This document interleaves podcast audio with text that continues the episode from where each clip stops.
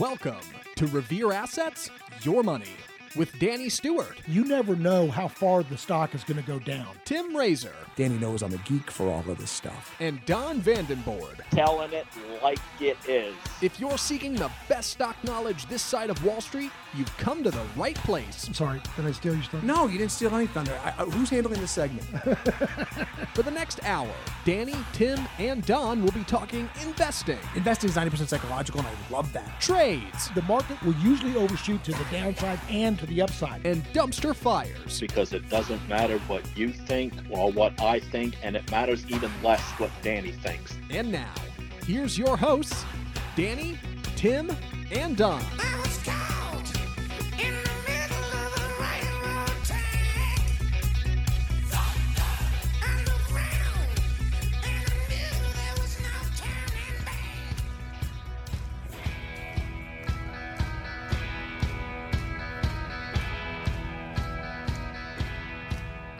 Can the Magnificent Seven save us? Can the Magnificent Seven save us? And I'm not talking about Yul Brynner, Charles Bronson, Steve McQueen, Coburn, and the like. I'm talking about Amazon, Apple, Nvidia, Meta, Microsoft, Tesla, and Google. Man, the big, the big seven. Can they save us? And global PMIs, the uh, producers index. That's for the producers, not for the retail like CPI. But the global PMIs came in weak. The global economies are slowing. So, what's the solution by the central banks? Well, by God, we're going to raise rates even more. And so that's what the Bank of England, uh, the ECB, and actually Turkey rose, put raised their interest rates by I think six and a half or seven and a half percent in one fell swoop. That's what happens when you have a really weak currency. All right, and you've heard of the mosaic theory, but have you heard of Osaic? Not without the M. Osaic. You're going to hear a lot more of them here in the future. They are actually merging their seven different groups. They're known as the advisor group, and they're going to be an independent BD. They're the second largest right now, but they're a hodgepodge of seven different companies. They're going to rebrand themselves under one name, and they're going to try to take on rival LPL Financial. So be on the lookout. And Liz Sonders claims that AI can solve our U.S. productivity problems. Okay, and that means we're all we're all in the clear. Don't worry about the debt. We're done. We're going to talk about that. And and BlackRock is coming out with a spot crypto ETF. They're trying to get approval by the SEC. The SEC has already declined a couple uh, spot crypto ETFs, but now BlackRock is applying for theirs. And at the same time, Charles Schwab and Fidelity are having a love fest, and they're going to ha- open up a crypto exchange together. Me thinks there's something uh, going on, and they're all kind of in cahoots, and they're in bed together for the new and improved crypto. Now that we got the rookie shysters out of the way, the Sa- Sam Bankman fraud, and all the other guys, now the professional shysters can come in and really start it.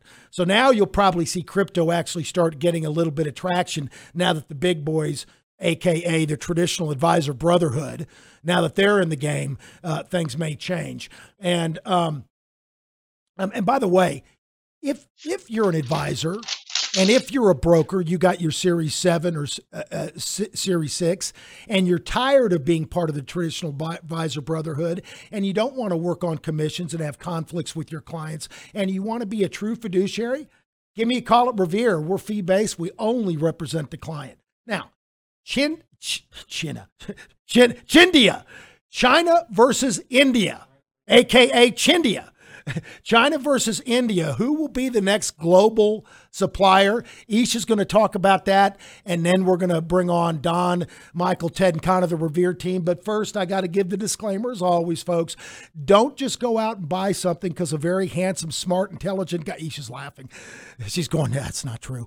Um, tells you to, to buy uh, a- stock on the radio. Uh, do your own research, get your own uh, investment advisor, or if you need some help, reach out to us. We'd be happy to give you a complimentary portfolio review. And you can also do that if you just want to uh, have a topic you want discussed on the show. Now, let's talk about the couple of main topics. I put a bunch of articles in the show notes, and you can certainly go read those. They're kind of interesting. One is about the um, Um, inflationary cycle. Dan Fuss is saying the inflationary cycle is far from over, even though the Fed has kind of checked, you know, checked it for now. He thinks we're going to have some structural problems. That's a good article. And then there was another one about private credit. Now that the banks are offering, now that the banks' interest rates are so high, there's some private people coming out with pri- private credit and and give especially for investors you can invest to lend your money at interest but is that private credit safe? That's another good article. And then the great shift in assets is it for real? They're talking about shift from stocks to bonds and that's a pretty good article. And finally the overregulation. Is the sec overregulating? Uh, answer is yes but i'll let you read it. All right let's get to the two main things that I want to talk about. So, this article is called Optimism versus Pessimism Stocks versus Bonds, right? So, um, it's saying after this uh, equity rally we've had, it's easy to forget that there's two fundamentally different mindsets. Glass half full is for stock people, glass half empty is the bond people. They're worried about risk versus uh, stock people are worried about returns.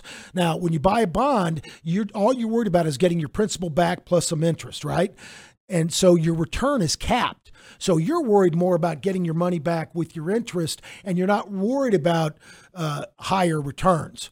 Okay, now there's certain bonds with you can get in a discount or whatever, but if you're going to try to buy discounted bonds or distressed bonds, uh, you have more upside with stocks anyway. So we're just talking about plain vanilla bonds. Okay, now Conversely, because stocks have unlimited upside, those who invest are more uh, focused on what could get, get it right. Now, it's basically saying that, like it or not, fixed income lies at the root of the financial system because of the risk free rate, and they cap all the equity uh, models, pricing models based on the risk free rate. Now that interest, but for 10 years, that completely went away.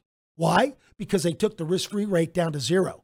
So you really, there really was no quote risk free way to make money. You couldn't make four or five percent. Now you can get five percent fairly. I mean, in Treasury bonds, short term Treasury bonds. So if five percent is all you need, you don't even have to take risk in equ- equity. Anyway, so basically it says for the better part of 2022, equity markets suffered because the cost of money rose dramatically, meaning rates rose. Enthusiasm for AI was the new catalyst. Now that rates have stopped going up, it's it's giving investors and bond. It's starting to cause a a a, a, a rally in stocks. Now, here's the question though. He's saying at the same time the the stock market has rallied, the inverted yield curve uh, in the bond market is still showing an impending recession. So there's a dichotomy, there's a, a, a, a, a, bifurcation. The bond market is signaling recession, and the stock market is saying we think that earnings are going to expand and price multiples are going to expand, and this recession is going to be shallower than we think, or we may possibly avoid it due to AI. In any event, they're talking about this diversion. Uh, that's another good article.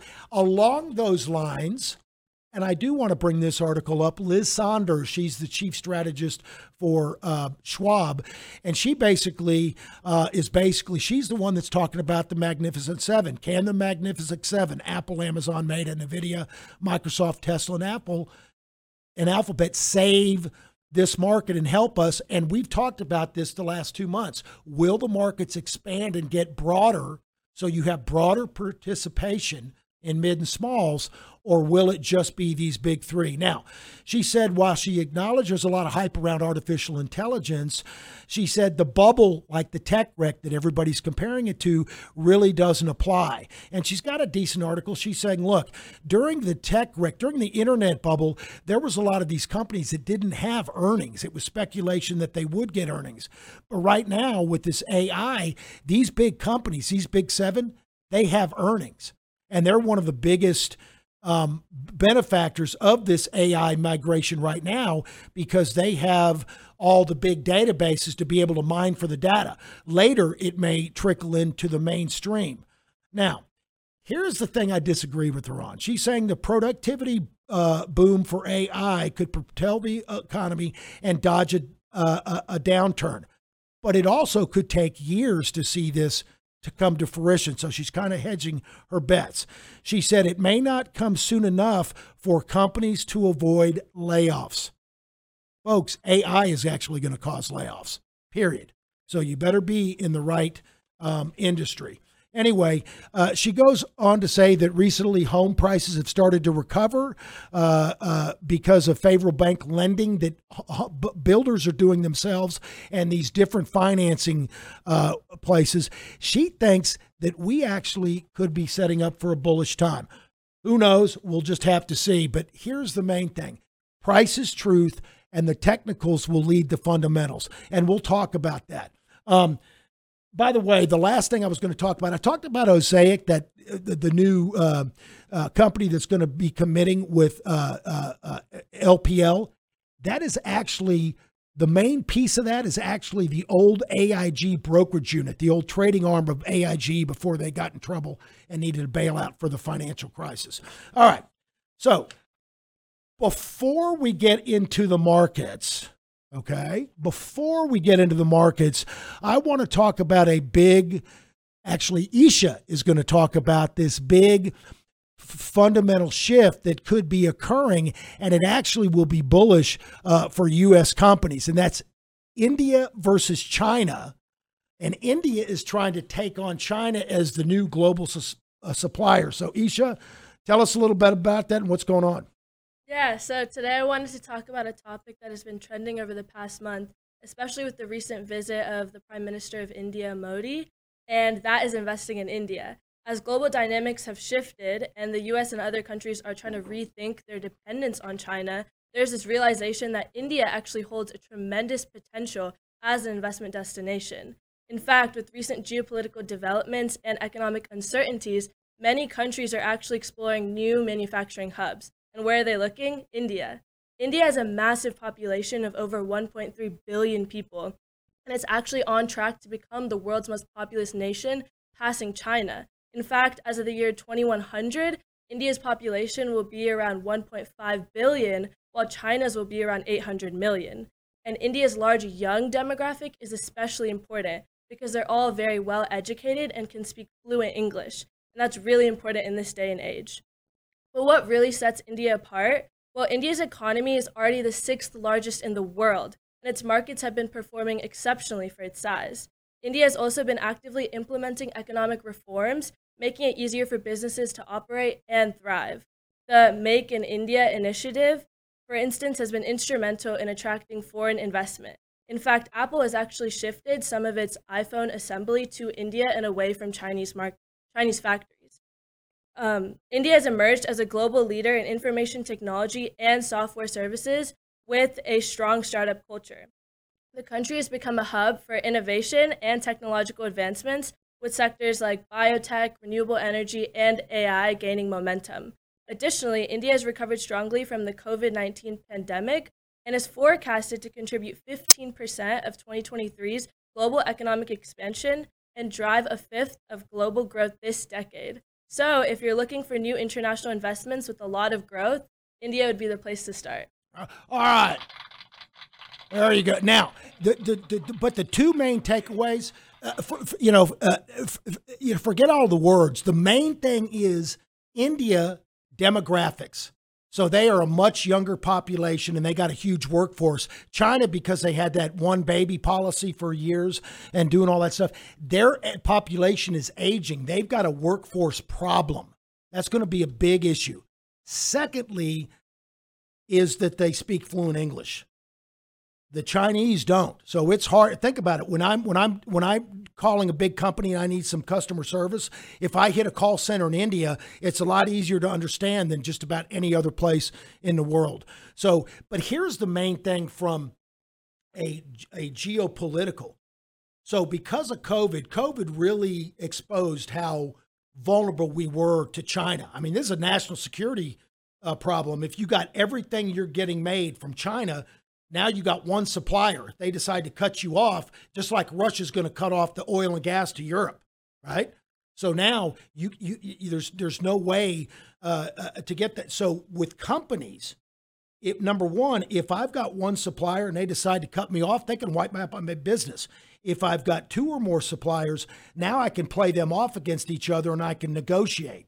So not only is it better for your overall safety for long-term planning for the company, it's actually a good business so that you don't that uh, the, your manufac your manufacturing arm doesn't start squeezing you for profits and making big demands. It's kind of like, you know, suppliers that get lined up with Costco or Sam's, all of a sudden it becomes 70, 80% of all their business.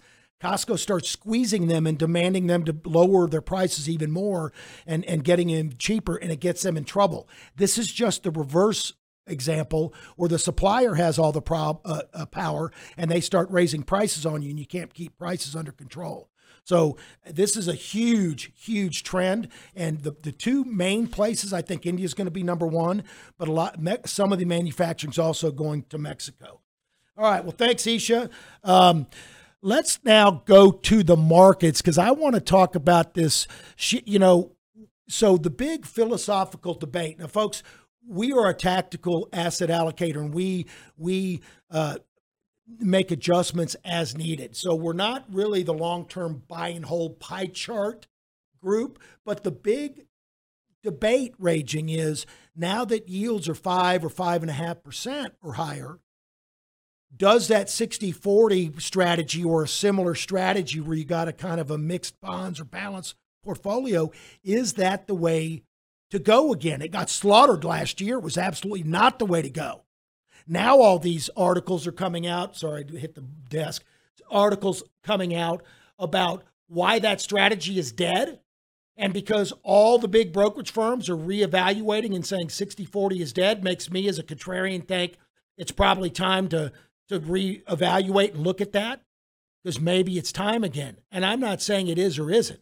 I'm saying if you're just buying and holding, you need to look and you need to figure out what would make you sell because you need to have some kind of exit strategy, in my opinion, whether it's 200 day moving average or something longer or something shorter. We actually use all kinds of stuff. So, with that, Don, why don't you take it over and tell us what the markets are telling us?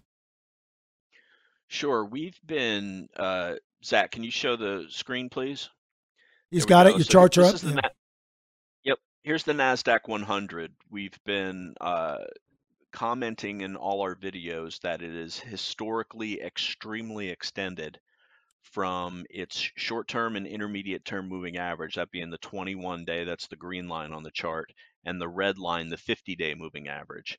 It peaked on uh, 615 at 11.6% above the 50 day moving average. Anything over 7% is considered extended, so you can obviously see how far extended it's got.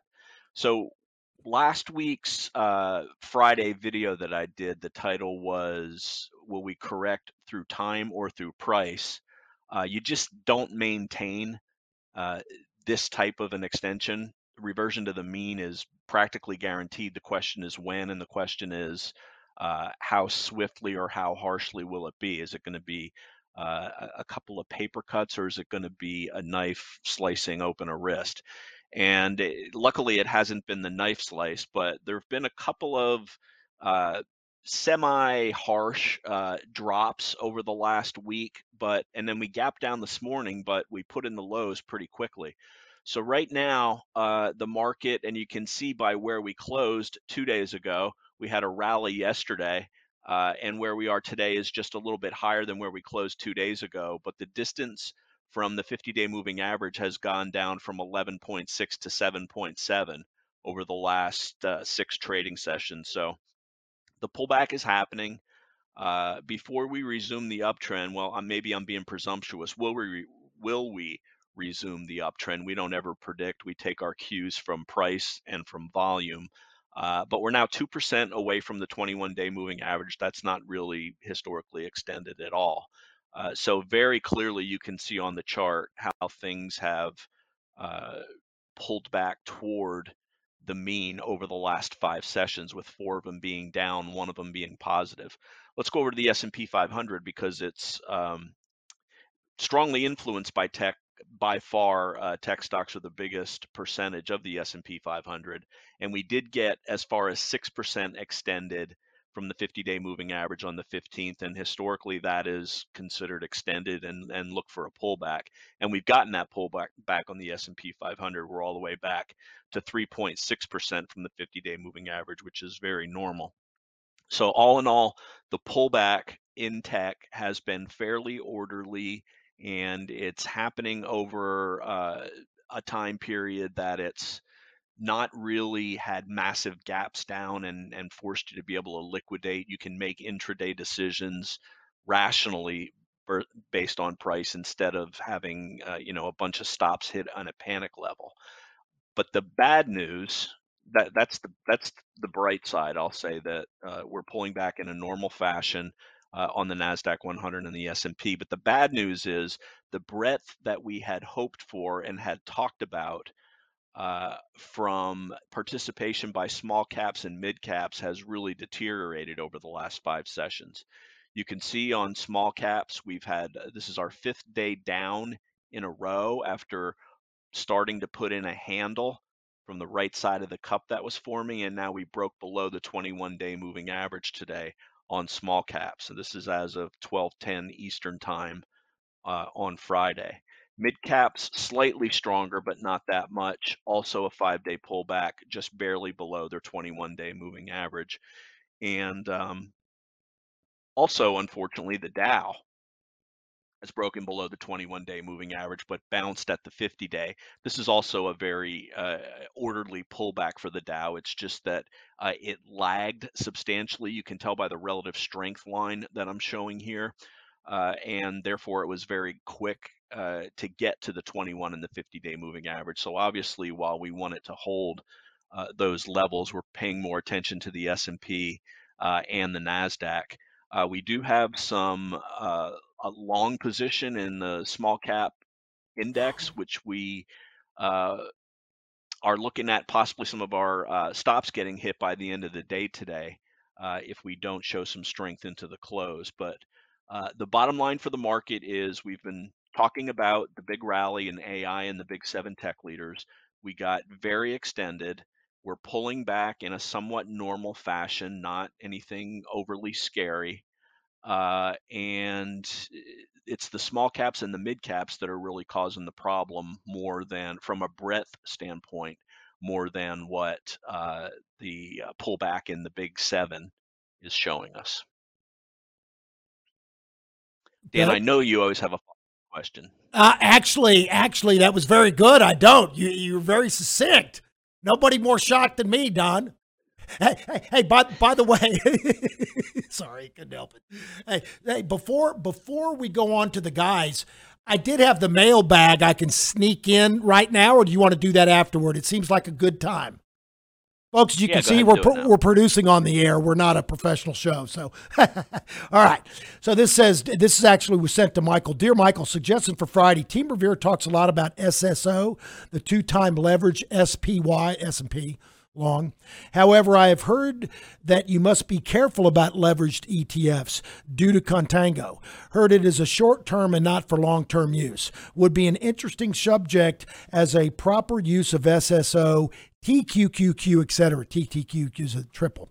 Uh, thanks so much, Dr. M. Uh, my response was We have discussed this topic at different times over the past years, but we it, but is important to revisit.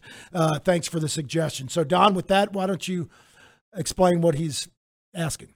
Sure. We the way we manage portfolios is we take take a look at uh, half of the portfolio and we put it into leveraged index products for the S&P 500 because sector rotation is taking place constantly within the S&P 500. When you have a day when you're doing a massive sell-off in tech, unless all 11 sectors are down, what you normally see is that money coming out of that is flowing into uh, from growth to value sectors, from uh, growth to defensive sectors, and just from generally tech, maybe into financials or into basic materials or uh, one of the other non-growth sectors. But all that rotation takes place within the S&P 500. This is why it's very difficult for active managers to beat the S&P 500 if they're staying fully in the market. You can you can get what's called crisis alpha where when you get out of the way, we take advantage of that in a major way when we break below the 200-day moving average. Uh, because we can go to cash. The typical mutual fund managers that have to stay all in just have to bite the bullet and uh, hope they allocate to more defensive sectors within the S&P. Uh, on the other hand, uh, when the market wind is at our back, we want to take full advantage of the wind being at our back. So when we're above the 200, above the 50, and above the 21, we want to use the leverage product to uh, enhance our returns. Now, it's true that they don't stay constantly like SSO is a two-time S&P.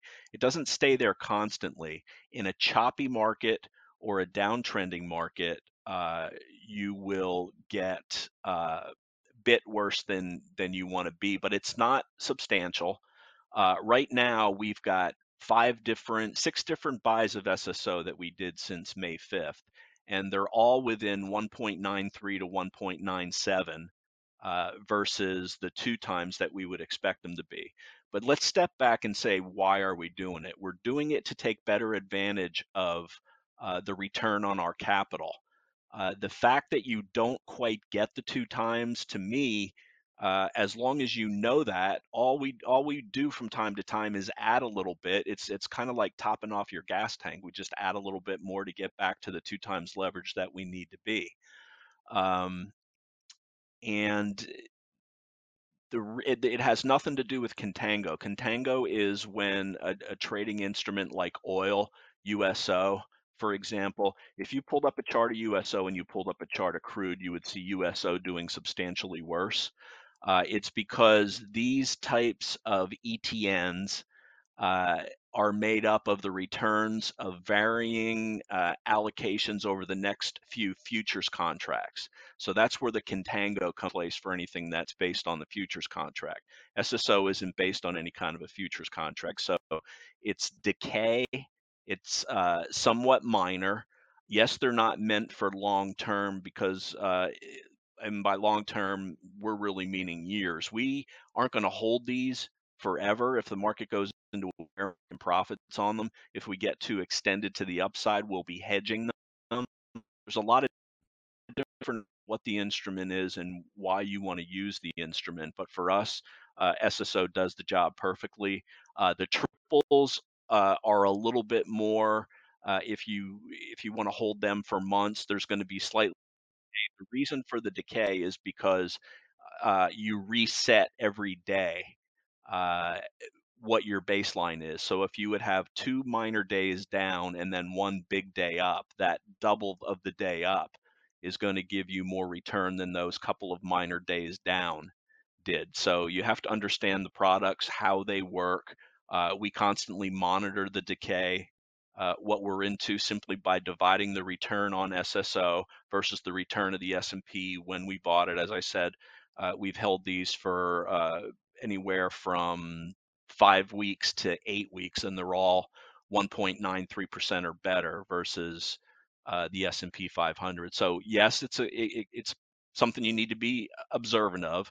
But the fact that you're doing it is to keep capital either for hedging or for putting it into um, T bills or into some other investment. We're only doing it to to use less capital to get an equivalent return. And paying a tiny bit, then we'll just uh, add a little bit to the um, to the percentage to get us back up to the to the two times that we're targeting for. Did that make sense, Dan? Or yeah, yeah, yeah, yeah. Let me just let me just add add a couple things. So so what he said is absolutely right. You have a daily reset, so they reset every day.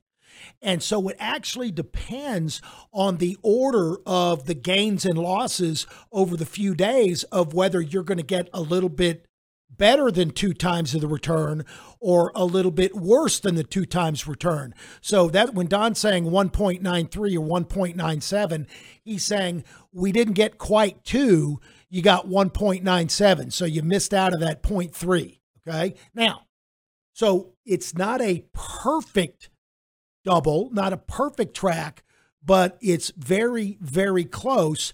And the like he said, the reason we would do it rather than using 30% of our capital to buy the S&P on an ETF or a fund.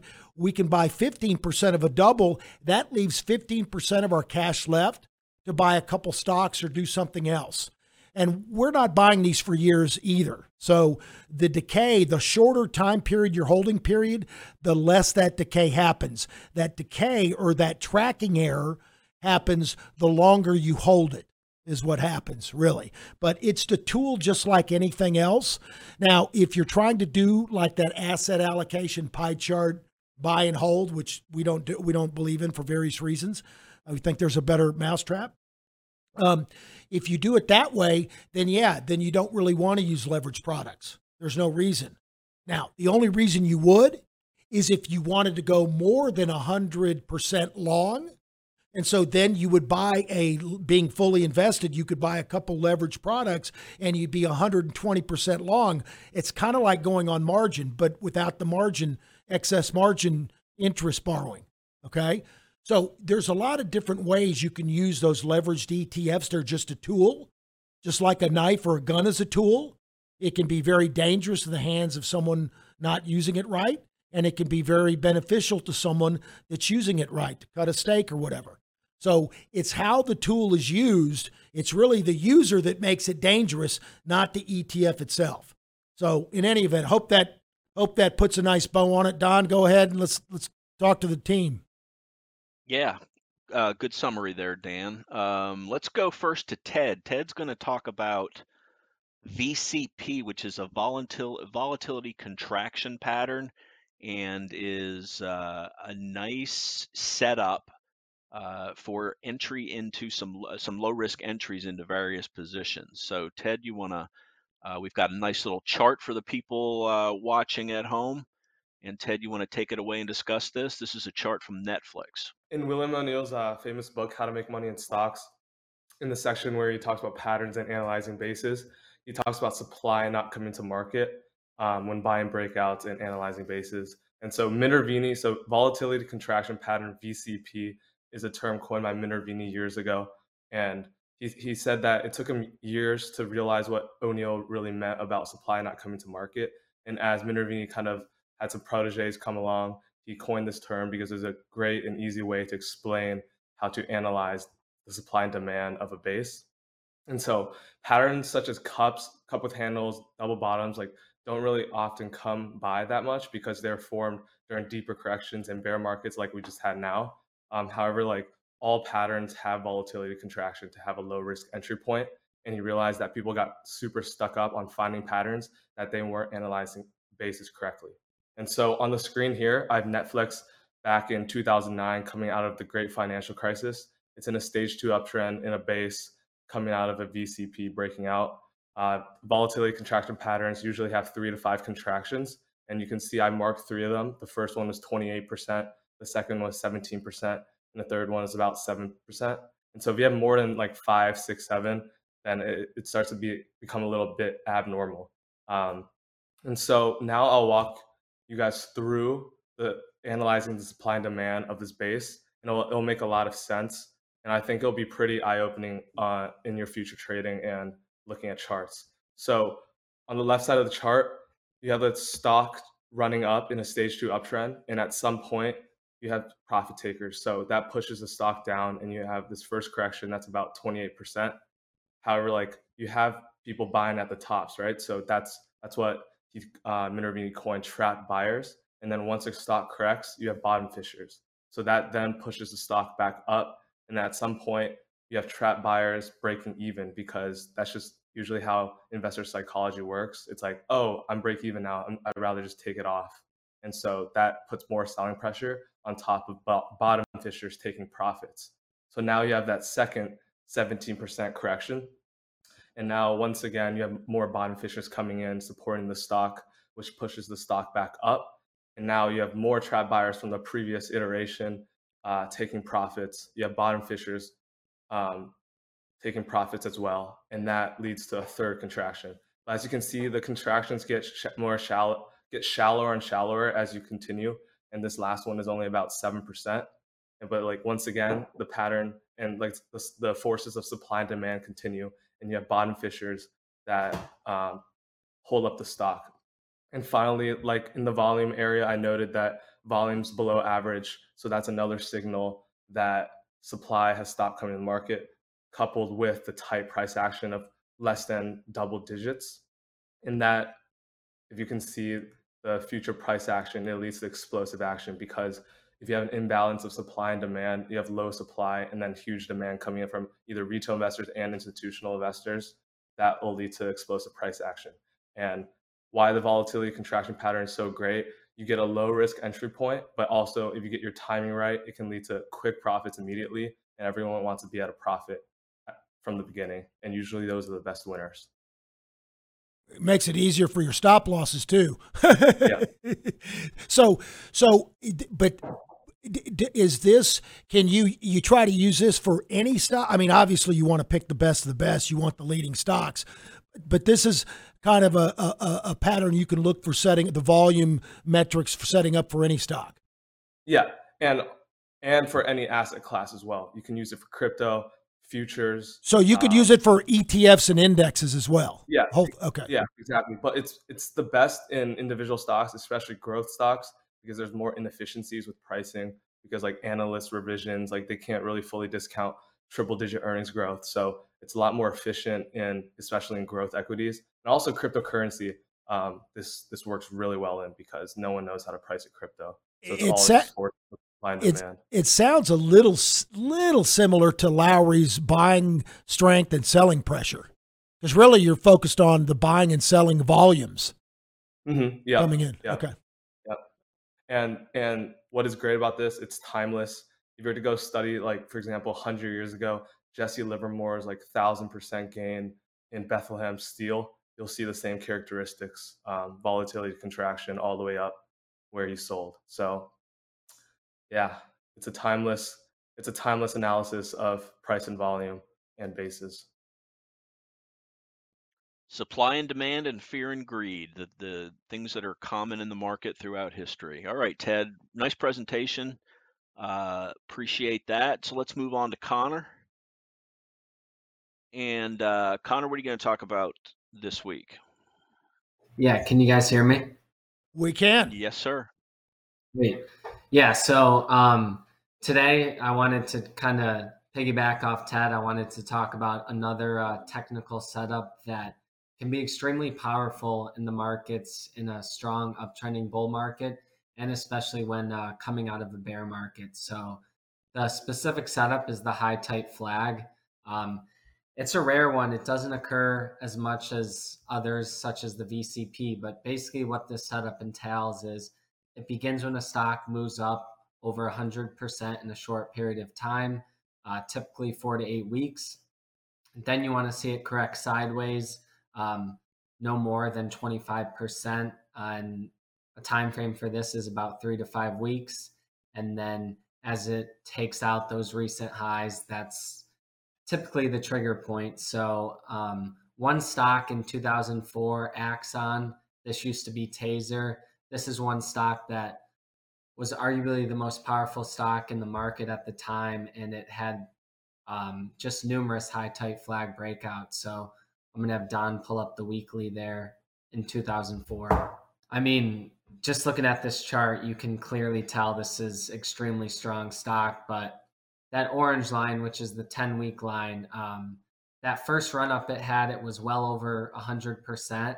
And then you saw three to five days of tight action and it catapulted up off the 10 week moving average. So that was the first high tight flag.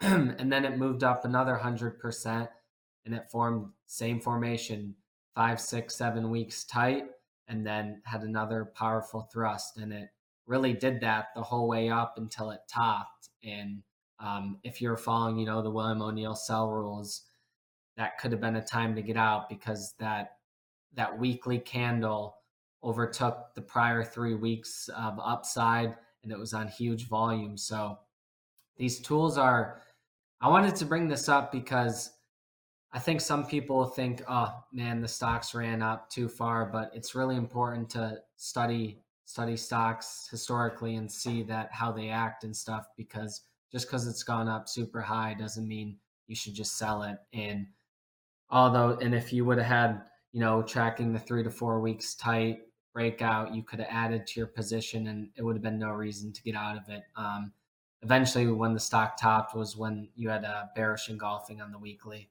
So this setup is rare. Um, it could have a, a, high failure rate, but if you really do catch one of the strongest stocks in the market, um, this is a good gauge to get an entry in there. So something I follow, and I think it can be a value, especially if we're coming out of this bear market right now. Well, eh, hey Connor, that's a great point because Bill o- one of one of Bill O'Neill's famous quotes was, "You want to buy high and sell higher."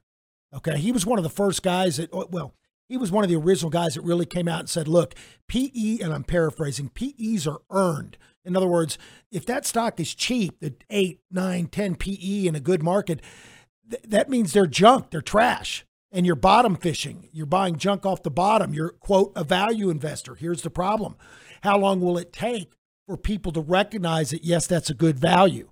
So you may buy something that's bottomed out and low, but it may two or three years to recover. And Bill O'Neill realized that it was better to find the leading stocks that are changing the world and the best of the best. And there were some repetitive patterns that you could actually take them and buy them, and they had a propensity to move higher. So he kind of changed kind of the thinking where it's not all about cheap stocks. In other words, it's cheap for a reason.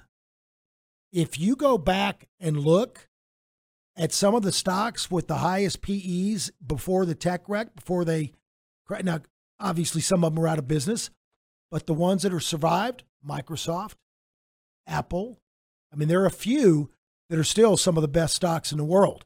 And they had high PEs then. Some of the uh, companies with low PEs, they didn't make it. So just because a PE is high, don't dismiss it. You actually may want to look at it more closely. They earned that high PE. And if they're having, so if a company has a 100 PE, you think, man, that's expensive. But if they're making 200% a year, let's make it simple. If they're making 100% a year, that means that PE is going to be 50 next year and 25 the next year, then 12 and a half. So if they're earning, if their revenue and growth rate is in the hundreds of percent, that PE is going to get cut in half very quickly. That's why people bid up those stocks. So PEs, higher PEs, you don't need to be scared of. You need to manage them just like lower PEs. But just because a PE has a lower, just because a company has a lower PE, doesn't mean it's a lower risk stock. Anyway, go ahead, Don.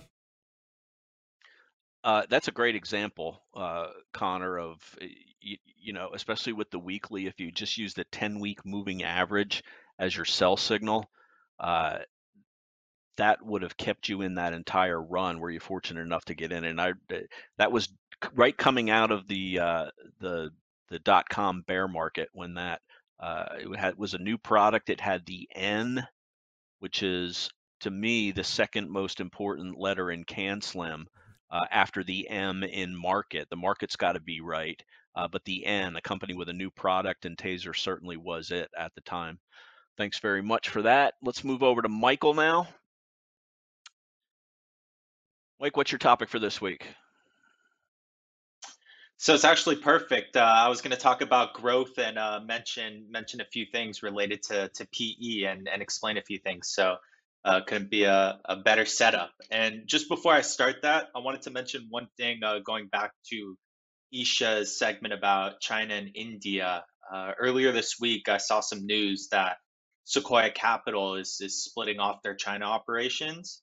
And there's a lot of pension funds and, and big funds that are moving out of China. So that, that just supports uh, that, that move to India and, and that exodus uh, that's going on in out, out of China at the moment. Oh, it's happening. So, yep. It's happening.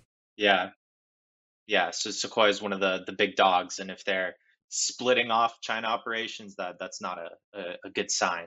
Um, so speaking of of growth and multiples, um, something that took me a little while to figure out is that there's plenty of good companies that don't make good stocks and, and the reason for that is is that is that is what drives equity returns if if you don't have growth you're not going to command a high multiple and you're not going to see that that price appreciation that that you look for when you're investing and to get a stock price to go up quickly the company has to be growing quickly. And strong returns come from companies that are growing quickly and have a lot of growth ahead of them. Hence, they they command uh, a high multiple. And this is why you'll hear a lot of people talk about TAM, which is the total addressable market. And if there's a large market for the company to grow into, then it's likely that you'll see a high multiple, either price to earnings if the company is profitable and has earnings, or price to sales, which is another metric that you look for. Uh, usually, at, at younger companies that don't have the earnings yet, you can use that price to sales multiple to see their their valuation. And most of the time, you'll find these big winners in small caps because this is uh, it's a lot easier for a small company to grow and gain market share than for a large company to continue growing. And something that you'll notice as well is that companies that have a history of growing, as soon as that growth slows, the stock can can take a 50, 60% hit.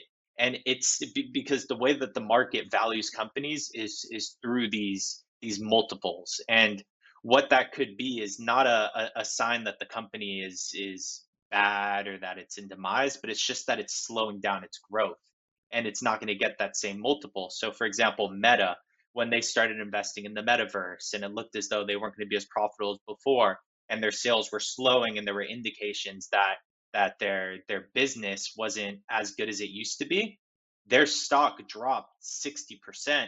It still had a, a PE of, of about 11, which is low for a high growth company, but it's still trading at a, at a significant multiple. So that just shows you the damage that that can happen due to multiple compression if you don't sustain that that high level of growth and this doesn't only hold true for stocks it's also you can use this and look at it at the macro level and um, a way that that you can look at it sort of at the macro level is through the actual index itself or, or the the overall economy and the stock market is a leading indicator of future growth. So that's why you'll notice the stock market will peak or bottom ahead of the economy.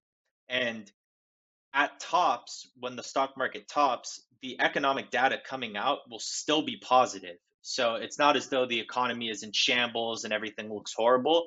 The data is still going to be good, but what actually happens is that the rate of change of that growth is slowing. So something to, important to note is that a slowdown does not mean a weak economy. That, that's that's really critical. It, it doesn't mean that the economy is weak. It's just it, GDP will still be increasing, but at a slower rate. So what investors will look at, they'll see that the um, the the, the slowdown is approaching. The best is behind us. So multiples will start to contract, and and you'll pay less of a premium for that growth because the growth looks to be in trouble and it, the, the rate of that growth is slowing down. Um, and a few indicators to look at. Uh, there, there's three classifications of these indicators. You've got lagging indicators, coincident indicators, and leading indicators. And what that means is that lagging indicators tell you where the economy's been. So that's the unemployment rate, corporate profits. And when the market tops, those lagging indicators will still be strong. They'll still look good, but it's the coincident and the leading indicators that you need to pay attention to. And coincident indicators are where we are. They show the turning points close to the overall economy. So things like manufacturing salaries and wages, the index of industrial production, those will begin to slow to show that slowing rate of change, which is where investors start to get a little skeptical and a slowdown can then turn into a contraction, which is what you want to avoid. So if you see the slowdown coming, a lot of investors either want to hedge by reducing their beta, sell out of certain uh, very cyclical industries. Um, uh, consumer discretionary, for example, is something that that usually takes a hit. Um, and then you've got the leading indicators, and that's where the economy is headed. So the turning points that precede the overall economy, and some leading indicators are um, the stock market is a great leading indicator. You've got the yield curve. So people talk about yield curve inversions, and that shows where the economy could be headed. Money supply, housing permits, ISM new orders, things like that. So when you hear all this economic data coming out, and every week we've got different data points that are coming out, you don't want to look at each one of those data points in isolation. It's you want to you want to plot them where um, in terms of what they're related to. So you've got leading indicators, lagging indicators, all coming out at different times.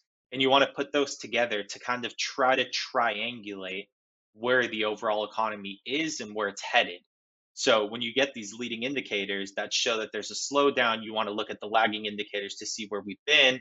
And if the leading indicators are worse and showing a contraction versus the lagging indicators, that's an indication that we may be entering a slowdown or a contraction. And um, something that a lot of people talk about as well that's made headlines in this particular economy is is the soft landing versus no landing versus hard landing.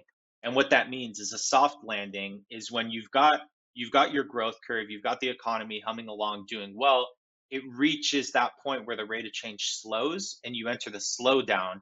And then the soft landing is when the economy picks back up again and continues uh, continues the rate of change continues to expand.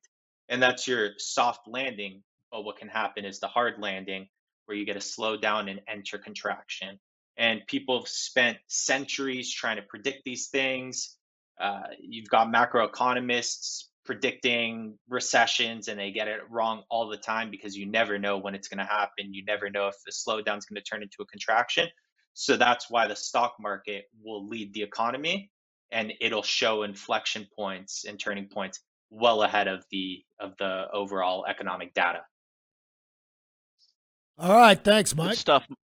Good stuff, Mike. I got a question for you. I I, I know a lot of people Yeah. looking at indicators put a put a lot of uh, validity to consumer confidence numbers. Have you? Uh, what's your opinion on that? So that that's a that's another indicator that you need to um, pay attention to. It's just it, it's a, it's another thing that you add to your list of uh, indicators to to triangulate where you are in the business cycle. And consumer confidence is a leading indicator that shows okay if consumer confidence is dropping, well then consumer spending is especially for discretionary items is probably going to drop. That can show weakness you'll get weakness in the economy. So that's just a leading indicator, but you can have other leading indicators that are that are strong and, and doing well. So it's just a matter of uh, it's almost the way the analogy I would use is it's a uh, it, it's a balance. And on one side you've got the negative data and, and the negative sentiment, and then on the other side you've got all the positive data points. And every time something like consumer confidence comes out, or PMIs, or um, uh, housing data, you can either put a little grain of salt on the positive or negative and see sort of where things are balancing. And if you get more and more data that keeps coming in either for negative, eventually that balance is going to tilt in a certain direction and you'll get momentum to that to that direction. So it's just a, a data point to look at, but it's not a it's not necessarily the most important. It's just a important one. Pretty uh, pretty opposite data came out today from global PMIs versus U.S. PMIs, if I'm not mistaken. Uh, Yep. is is uh, so uh, I, I believe I read a headline that the U.S. PMI, which came out 15 minutes after the market opened, indicated that we're uh, not in a recession, and it expanded. Is that uh, is that accurate? Um, yeah, I didn't. I didn't actually look at the. Um, I didn't see the the U.S. PMIs. I saw the uh, the the European um, and and UK PMIs, and those were weak as well as in Japan. Um, but yeah, we're definitely seeing a, a bifurcated uh, um, global economy, and the U.S. has been super strong, holding up really well, while the the eurozone is technically in in recession. They've already had these uh, two negative.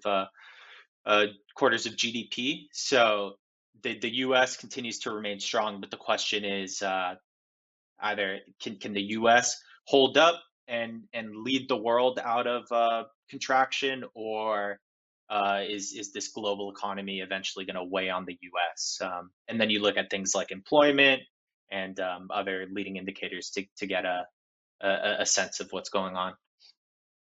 Well, we know capital goes to where it's treated best, so that's what we always keep our eye on. Thanks, Mike. Uh, thanks to the team. Dan, uh, take it away, and you can uh, wrap us up for the week. All right, listen. I want to I want to just make one or two comments real quick on on my, on uh, Michael's thing. The, he's actually talking about the divergence of these indicate the divergence that I was talking about, the bond market is actually showing flashing recession and the stock market is actually showing improvement in maybe a shallower recession or maybe we avoid it. The stock market is actually acting bullish and the bond market has recently um, been showing dis- with the inverted yield curve. So um, that's important. Uh, uh, Michael, I would kind of consider consumer confidence uh, a, a concurrent indicator, but it really doesn't matter. It's a potato, potato. But the one thing I'd like to point out, the gold, the couple gold nuggets that Michael and the whole team have been talking about that I want to make sure you guys don't do that it doesn't get lost. He was talking about growth stocks and earnings expansion. Folks, in a good market, you want the leading stocks. You want growth stocks. However, in a bad market, leading stocks fall on average 72%. They lead on the way up and they lead on the way down. So Tesla is one of the best performing stocks this year to date. Last year it was down 69%. So Tesla is not a buy and hold forever. It's a buy and hold. And as long as it acts right, I can look back and say, wow, I held that for this long. But it's got to keep acting right for me to keep holding it. And there's times I want to own Tesla, and there's times I want to not own Tesla. By the way, same thing with the global economy. Folks, there's more risk investing overseas because not only do you have the return over there, you've got to have the currency translation risk when you convert it back into US dollars. Okay, now even if you're investing in US ETFs that invest in foreign assets, they still got to make the conversion inside the ETF. So that currency translation is happening somewhere at some point in the transaction. So what I'm saying is you have two different risk factors. You got the return risk, and then when you convert it from the foreign currency to our US dollars, what was that gain or loss? Because there's going to be a gain or loss when you translate it. Point being is emerging markets especially, but international markets carry more risk than the US. If the US is performing better right now, why have anything international? Because I've got this pie chart, this buy and hold, this asset allocation.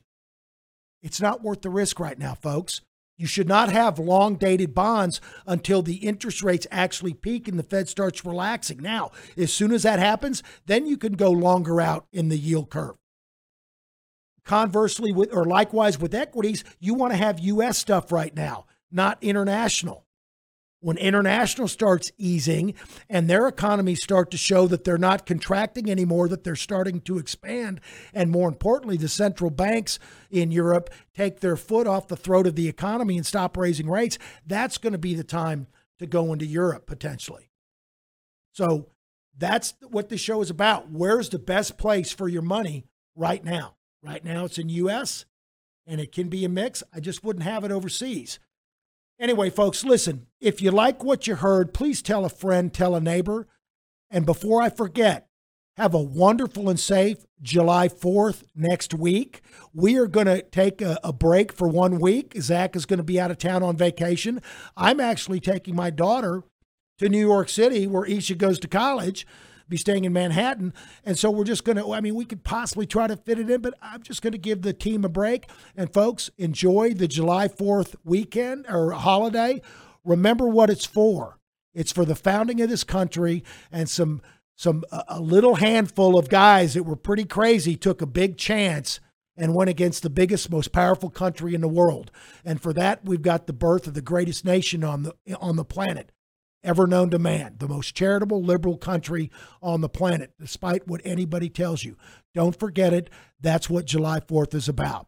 Anyway, if you like what you heard, please tell a friend, tell a neighbor. Just send them to revereasset.com. And in the upper right hand corner, there's a subscribe button. They can just put their name and email address in, and we won't spam them or reach out to them in any way. It's up to them to reach out to us if they want a, a, a stock information on a stock or they just have a topic they want discussed on the show or they have they want to complimentary portfolio review. And and likewise, right next to the subscribe button, there's actually a contact button, and it sends me an email directly, and you can you can ask any topics or whatever questions you may have. You can also email me directly at dan at revereasset.com or anyone on the team, Don, Michael, Ted, or Connor at revereasset.com. And you can always, always call us old school at 855 Real Wealth.